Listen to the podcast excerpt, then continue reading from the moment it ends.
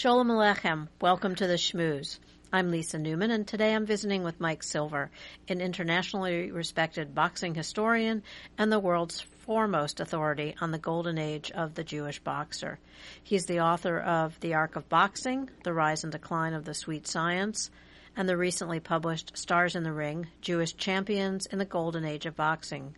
He's published more than 60 articles and book chapters on boxing for publications including The New York Times, The Ring, and Boxing Monthly. A former inspector with the New York State Athletic Commission, he also promoted boxing in the early 1980s. He served a, as an historical consultant and on-air commentator for boxing documentaries produced by PBS, HBO, ESPN Classic, and A&E, and was curator of a multimedia exhibit at the National Museum of American Jewish History in Philadelphia in 2004 titled Sting Like a Maccabee, The Golden Age of the American Jewish Boxer. Welcome. Thanks for joining me, Mike. My pleasure, Lisa. Nice to be here. So you've written that boxing was as much a Jewish industry as Hollywood and the Garment Center, and Jewish participation inside and outside of the ring helped us to improve and refine the sport on many different levels. I wonder if you can share a bit of that backstory. Sure. Well, you know, in the uh, early part of the last century, uh, Jewish people were coming to this country in large numbers as, as immigrants. In fact, the number uh, is exceeded about 2 million Jewish immigrants coming here from the uh, late 1880s to the uh, early 1920s. And, uh, you know, many doors were closed to them. There were industries that had quotas, and uh, Jewish people had to make their own way. And one of those, several of those industries that were still open or undeveloped was, of course, the entertainment industry, including the nascent uh, film industry. Jewish people became very dominant in that. Uh, they they uh, basically uh, invented the the modern film industry as we know, with uh, famous people like uh, Samuel Goldwyn and uh, other people. Um, also, uh, one of the industries uh, that had close ties, and by the way, I might also add the show business that included vaudeville and um, theater was open to uh, anybody w- without restrictions. Um, and uh, another industry that was open to Jewish people was boxing, which at the time, and again, we're going back uh, about a hundred years ago, um, boxing was actually one of the three major sports in America. Remember, there was no National Basketball Association. Uh, baseball was a popular sport, but it was confined to only eight teams and about uh, 240 professional athletes, um, whereas uh, boxing was open to anybody. It was a freelance sport, and uh, uh, very much like somebody would produce uh, a vaudeville show, people produced boxing shows. And um, being that it was an open industry and Jews were invited to uh, participate in it, uh, they quickly established um, uh, uh, very uh, good reputation both as boxers and as entrepreneurs. And uh, some of the uh, earliest people who uh, basically influenced the sport were personalities such as uh, Mike Jacobs, who was the predominant promoter. Uh, beginning, he was a backer for the great uh, Tex Rickard, the great promoter of the 1920s. He was a financial backer uh, of Rickard, uh, who uh, would not have succeeded uh, if, without the financial backing of Mike Jacobs. Jacobs then established his dominance as the premier promoter in the world, actually, but especially in America, uh, of the sport.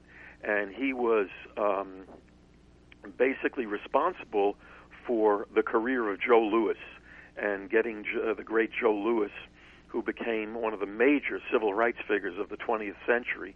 Uh, he was responsible for Joe Louis becoming heavyweight champion, uh, the second black heavyweight champion.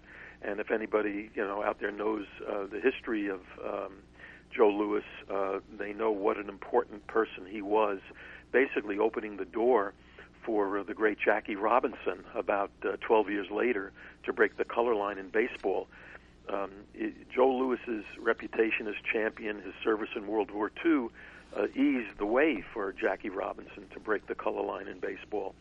uh, boxers, uh, Jewish boxers, were also innovative in the sense that uh, they had a reputation for being uh, smart boxers, um, and uh, especially uh, one notable fighter that epitomized that was the great Benny Leonard, who was considered one of the greatest uh, boxers that ever lived. Um, he developed the science of boxing to to a degree uh, virtually never seen before. He was he was once described as a, a warrior who fought like a ballet dancer. Mm-hmm. Um, he he basically saw boxing as a as a physical game of chess, and he was a um, uh, someone who just like any great artist, he was a perfectionist. Uh, spent hours upon hours perfecting every move, uh, trying to break down boxing in all its elements. Um, he was noted to to stay in the in the gym even after his workout to watch preliminary fighters work out and when uh, a famous trainer once asked him, "What are you, a world champion, doing watching preliminary fighters uh, sparring in the ring?" He said, "Well." One of these young kids might do something by accident that I can use. so, well, what was his? I'm curious what his background was. Well, Benny Leonard was the, was the son of Russian Jewish immigrants. Uh, he grew up on the Lower East Side, like like so many other uh, young Jewish boys uh, and his father labored uh, 14 hours a day in a sweatshop.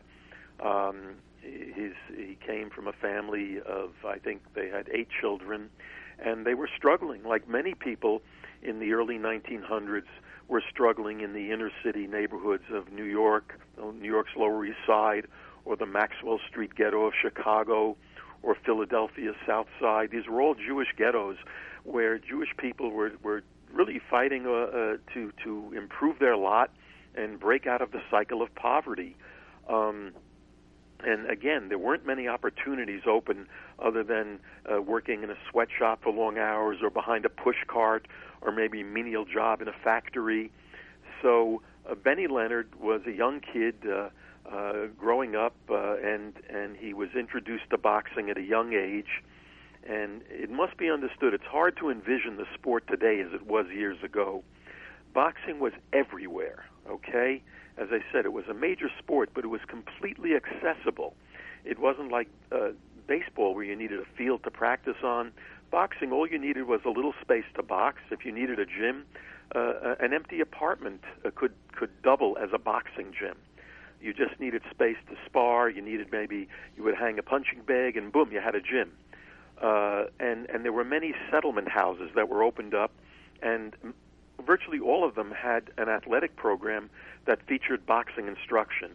Uh, the most famous one of these was the Educational Alliance, which was located on the Lower East Side of Manhattan, a very famous uh, settlement house that was started by um, a Jewish philanthropist who had uh, made their uh, you know, came over here from Germany uh, in the first wave of Jewish immigrants, a smaller wave, and they had made their money in uh, in the garment trade and and, uh, and and finance, and they wanted to help their brethren who were coming over from Eastern Europe in much larger numbers, who were mostly uneducated, uh, really didn't understand what America was all about, and they established these chains of uh, settlement houses that were basically there to help these um, Eastern European immigrants become American. And one of the ways to become American was to engage in a very American sport at the time, which was boxing. Boxing rivaled baseball in popularity. In fact, an argument can be made that it was more popular than baseball at that time. And every neighborhood had a gym. Every neighborhood had a fight club. All you had to do was go up to promoter and say, "I want to, I want to fight next week." He'd give you a bunch of tickets and say, "Good, uh, sell these tickets and I'll give you half of whatever you sell and show up on the night of the fight. And these young fighters got experience that way. That's how Leonard developed. He soon he was a he was a skinny little kid. He weighed 118 pounds. He didn't have much power, so he developed a hit and run strategy. And he was very creative, had a very um, ingenious mind, and he he basically sought to improve himself. He had great natural talent, but he improved it and he soon established a reputation of one of the best boxers on the Lower East Side. And um, Uh, after about a 100 fights, he fought for the title. He was only 21 years old. He turned pro when he was only uh, 14 years old. Wow. And he fought for the title at the age of 21. He held it for the next eight years, and he retired as undefeated champion. And uh, he basically inspired more Jewish young men to become boxers than any other professional fighter. So, so did, did these boxers enjoy recognition outside of the Jewish community, or was it really within the community that they lived in? Not only did they enjoy the tremendous uh, notoriety within the Jewish community, in fact, they were the first heroes uh, for young Jewish immigrants. Uh, it's been documented the most, famous Jew in America in the 1920s was Benny Leonard. Benny Leonard was tremendously popular outside of the Jewish uh, population in the same way that Babe Ruth was popular amongst all ethnicities, um, in the same way that Joe DiMaggio was popular.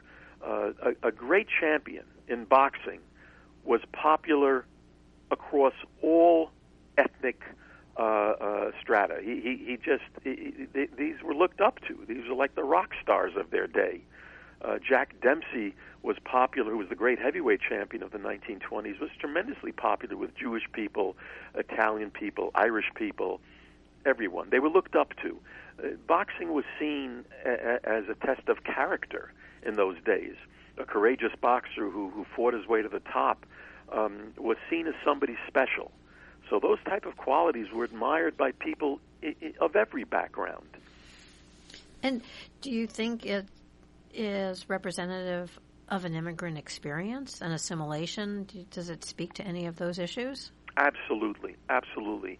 If boxing had, uh, I would say the the most important aspect of the Jewish boxing experience was how it helped to become these young immigrant children become Americans.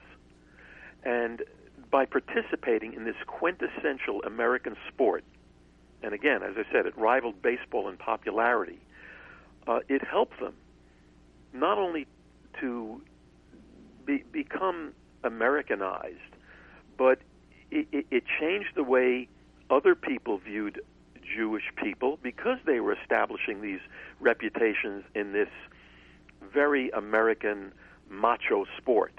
Okay, so not only did Jewish people begin, uh, uh, uh, people who were not Jewish begin to perceive Jewish people in a different way, thanks to boxing, but Jewish people themselves began to see themselves differently. Um, and, and it's safe to say that they brought their Jewishness in different ways into the ring. I mean, I, Oh. I use an example, I guess, of um, was it the Whitechapel Windmill?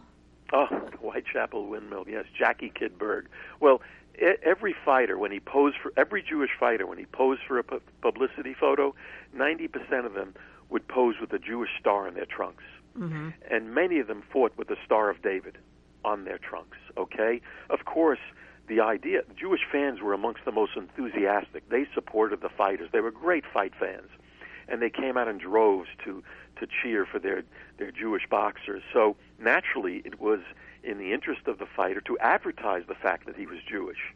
Um, and and this was taken to an extreme by some some fighters. Uh, there was a fighter from uh, uh, his name was Harry Stone. He used to come into the ring wearing a tallis, and other fighters did. Some other fighters did that too. But Jackie Kid Berg, the Whitechapel Windmill from England, great fighter in the early 1930s. He decided to really solidify his identity as a Jewish fighter. So he came into Madison Square Garden for a main event. The arena was sold out, and he came into the ring wearing his tallis and tefillin. Hmm. And and he walked, and of course he didn't wear it during the fight. He made a great ceremony of unwrapping the tallis and tefillin and putting it in a velvet case and handing it to his trainer.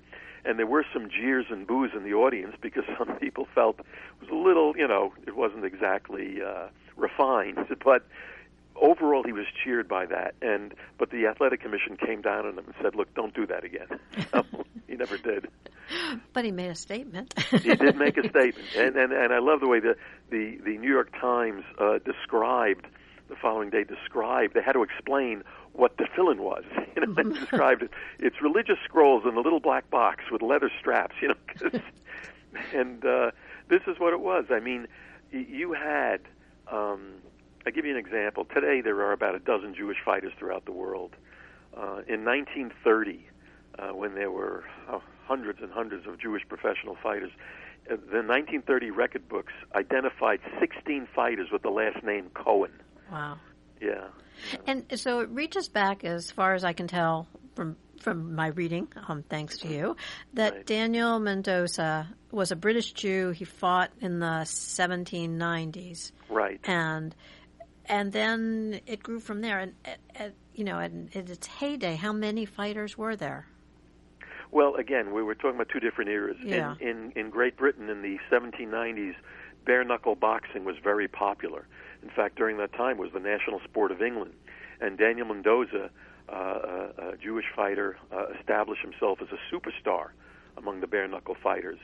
Uh, and he inspired other Jewish uh, fighters to, um, uh, to to try their luck in the ring.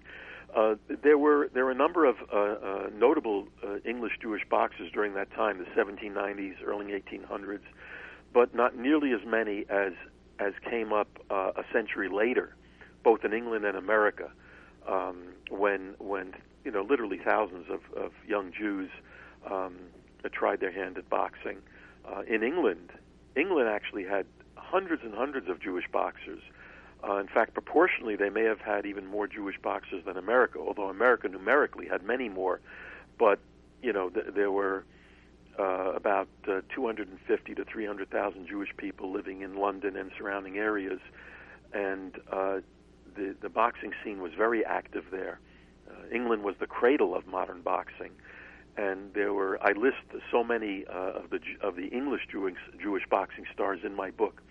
But getting back to Daniel Mendoza, um, he is the first Jewish boxing superstar and is considered by many to be the father of scientific boxing. He was small, there were no weight divisions then, so he had to fight people outweighing him by 30 or 40 pounds. He only weighed 160 pounds.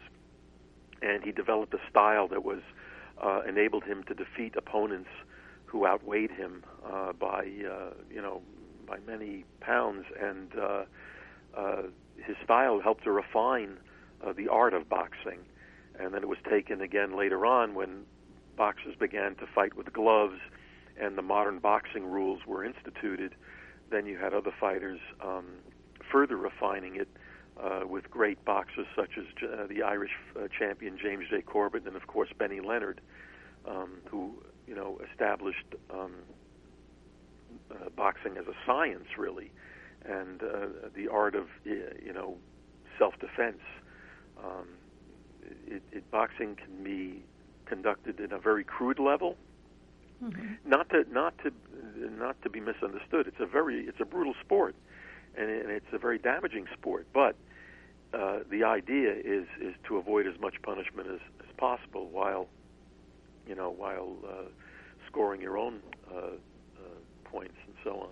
So if you can reach back that far to find documentation and stories about who these boxers were, it's obvious that they were chronicled, but do you think that this has been sort of, especially in the Golden Age, uh, forgotten chapter of the Jewish narrative, or is it just that some of us, like myself, don't know that much about it?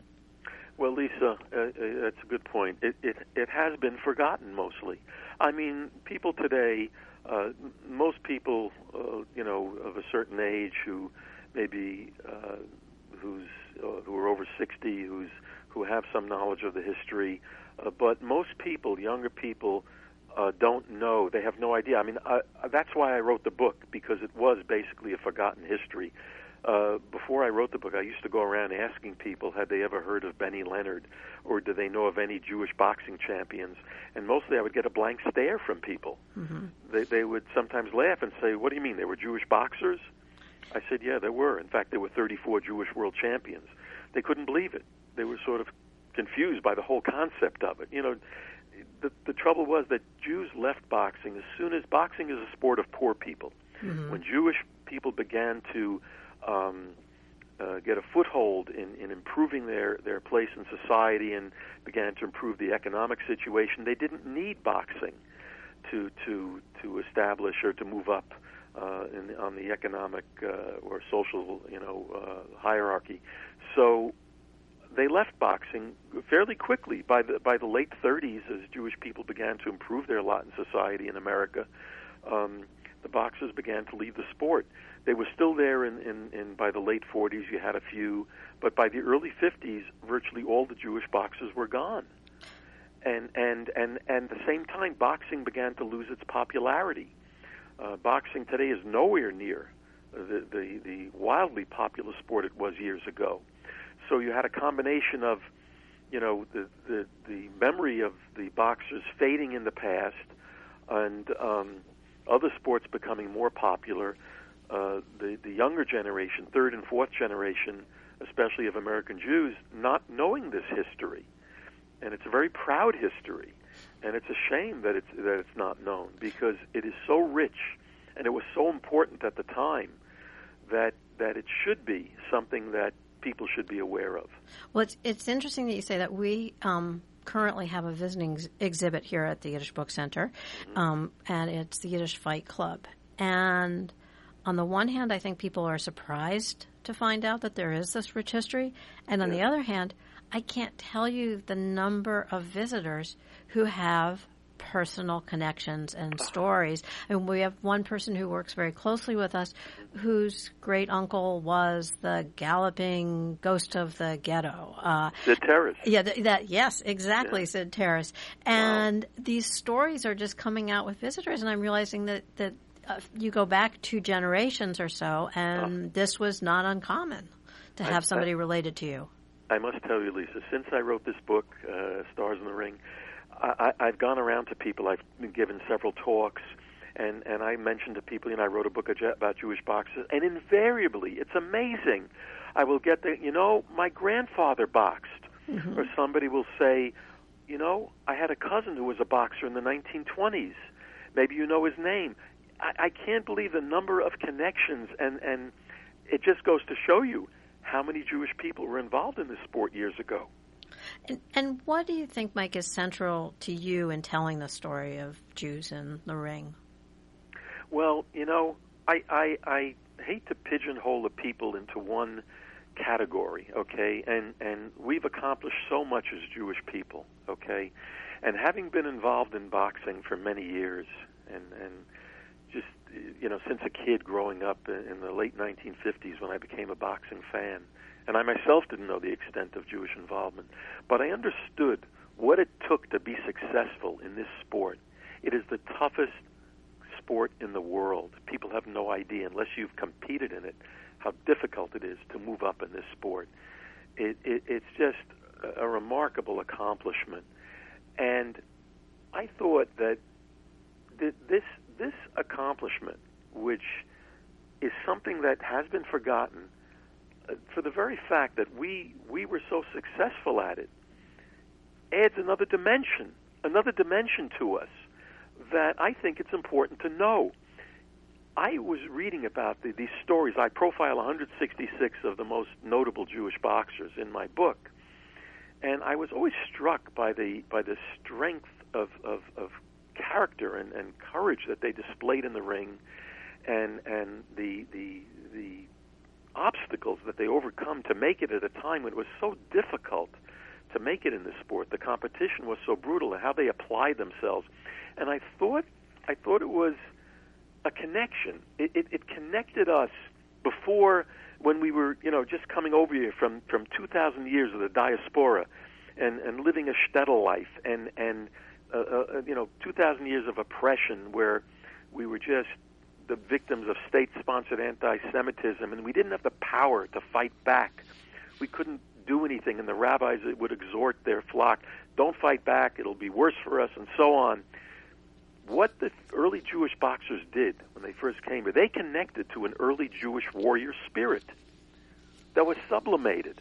Mm-hmm. It was always there. Look at our biblical heroes. Look at David, Saul, Samson, uh, Bar Kokhba, you know, I mean, if you know Jewish history, you know these men. But what happened was that that, that these Jewish fighters, the first Jewish fighters, before you know the half a million Jews who fought in World War II, who American Jews, and later when Israel you know, and and, and the great, you know, um, IDF uh, was we became so proud of the, the the Jewish warriors in Israel who fought for all of us. Well, we had these young Jewish fighters who connected to that warrior spirit. You know, so so I thought this is important. It's an important story to tell, and it's important to tell because it was so much a part of the immigrant history. You know, pe- people have written books about how the immigrants started the the uh, the uh, the movie industry. You know, Mhm. they were the godfathers of Hollywood, and how important they were in the recording industry, and how we started. You know, uh, the you know our own publishing when we were barred from publishing many books.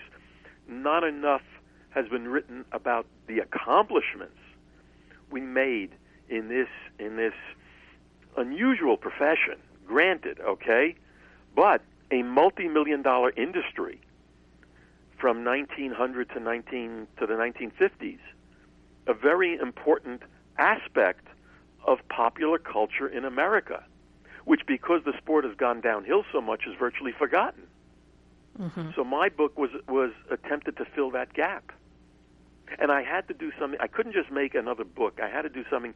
It had to be like a coffee table book with with tons of pictures, and it, it had to impress the reader that this was something special by the sheer volume of what I was throwing at them. So therefore, I li- I make a list of every single Madison Square Garden main event from 19 uh, uh, from 1900 to the present, in which a Jewish fighter wa fought in a Madison Square Garden main event, which was, which was a great honor because Madison Square Garden was the premier arena. Well, it, between 1900 and 1950, almost one third, almost one out of three every main events in Madison Square Garden featured a, at least one Jewish fighter. That's remarkable. Uh, yeah, the the book is completely engaging. Um, thank in terms of, yeah, there are so many ways to engage with it. But before I let you go, Yeah. um, is there a favorite story you have? there are so many. I would stories. imagine.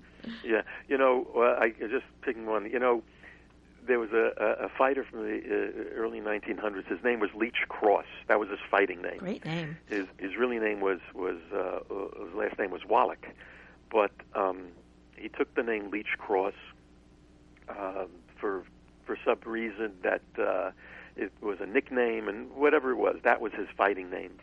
And when he began to fight as an amateur and told his father he wanted to turn pro, his father said, "Look," he said, "you know, no matter how far you go in boxing, you can't. It's not going to be a lifelong career. You need something to fall back on."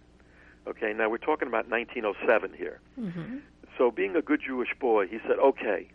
And and the father said, "I'll let you be a fighter, but you must have a career to fall back on."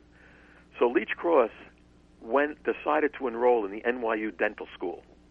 Okay? Yeah. So while he fought as an amateur, he also attended NYU Dental School and got his license to practice dentistry. And uh, he opened a dental office and uh, on uh, uh, in Union Square, in Manhattan, and every two weeks or three weeks he would fight in a local club. He was making more money as a fighter than he was a de- as a dentist. So he suspended his his career as a dentist and fought full time as a prize fighter, eventually accumulating over 150 professional fights. Wow. And he was one of the great fighters of the early 1900s. And he was the first Jewish star, boxing star of the Lower East Side. He predated Benny Leonard. In fact, uh, he was a hero to Benny Leonard. And um, so what he did was, um, you know, he he uh, basically attempted to knock out teeth at night and fix, you know, and basically fix teeth during the day. Right. He could make a lot of business in the ring. he made a lot of it. In fact, there's a there's a story. One of the fighters he fought, uh, named I have the uh, the uh, I have a lot of sidebars in the book. One of the sidebars is a fight he had with a fighter called Knockout Brown, and they had a ten round fight. And during the course of the fight, some of Knockout Brown's teeth were loosened a bit. So his fighter, uh, the following day, took him to a dentist, and he walks into the office, and there he sees Leach Cross, his opponent, wearing a white smock. he says, "What are you doing here?" He says, "I'm a dentist," and he helped fix his teeth. The true story. it's a great story. Yeah, yeah. So, Um, and there, are and there are other stories. There's another. I, I thought this was so Jewish. There was another fighter named Armand Emanuel, who was the, one of the few fighters who came from a middle class background. And uh, as an amateur, he won the national amateur heavyweight title. And a very bright guy. He he attended a law school in California. He got his law degree, but he he decided to see how far he could go as a professional fighter, and he turned pro, and uh, did achieve a world ranking. And he was known as the boxing barrister. That was his oh. nickname. Whereas Leach Cross was called the fighting dentist. dentist. I think these are two quintessential Jewish stories. They're great. Well, those yeah. stories and all of the stories in your book are truly um, wonderful. Um, I so appreciate your taking the time to join us today. Um, and if our listeners want to learn more, they can visit MikeSilverBoxing.com. Right. And also to purchase a copy of Stars in the Ring, you can visit shopyiddishbookcenter.org. And lastly, we look forward to welcoming you to the Yiddish Book Center in the fall to give what I know will be a knockout presentation. Thank you so much. I look forward to that too, and I'm training for it, and I guarantee you I will be in shape. Okay. Thanks again, Mike. Take okay, care. Okay, Lisa. My Bye-bye. Bye-bye. You've been listening to The Schmooze, a production of the Yiddish Book Center in Amherst, Massachusetts. To subscribe to this and other podcasts, visit yiddishbookcenter.org. I'm Sarah Blakefeld. Be well, be healthy, and tune in again soon.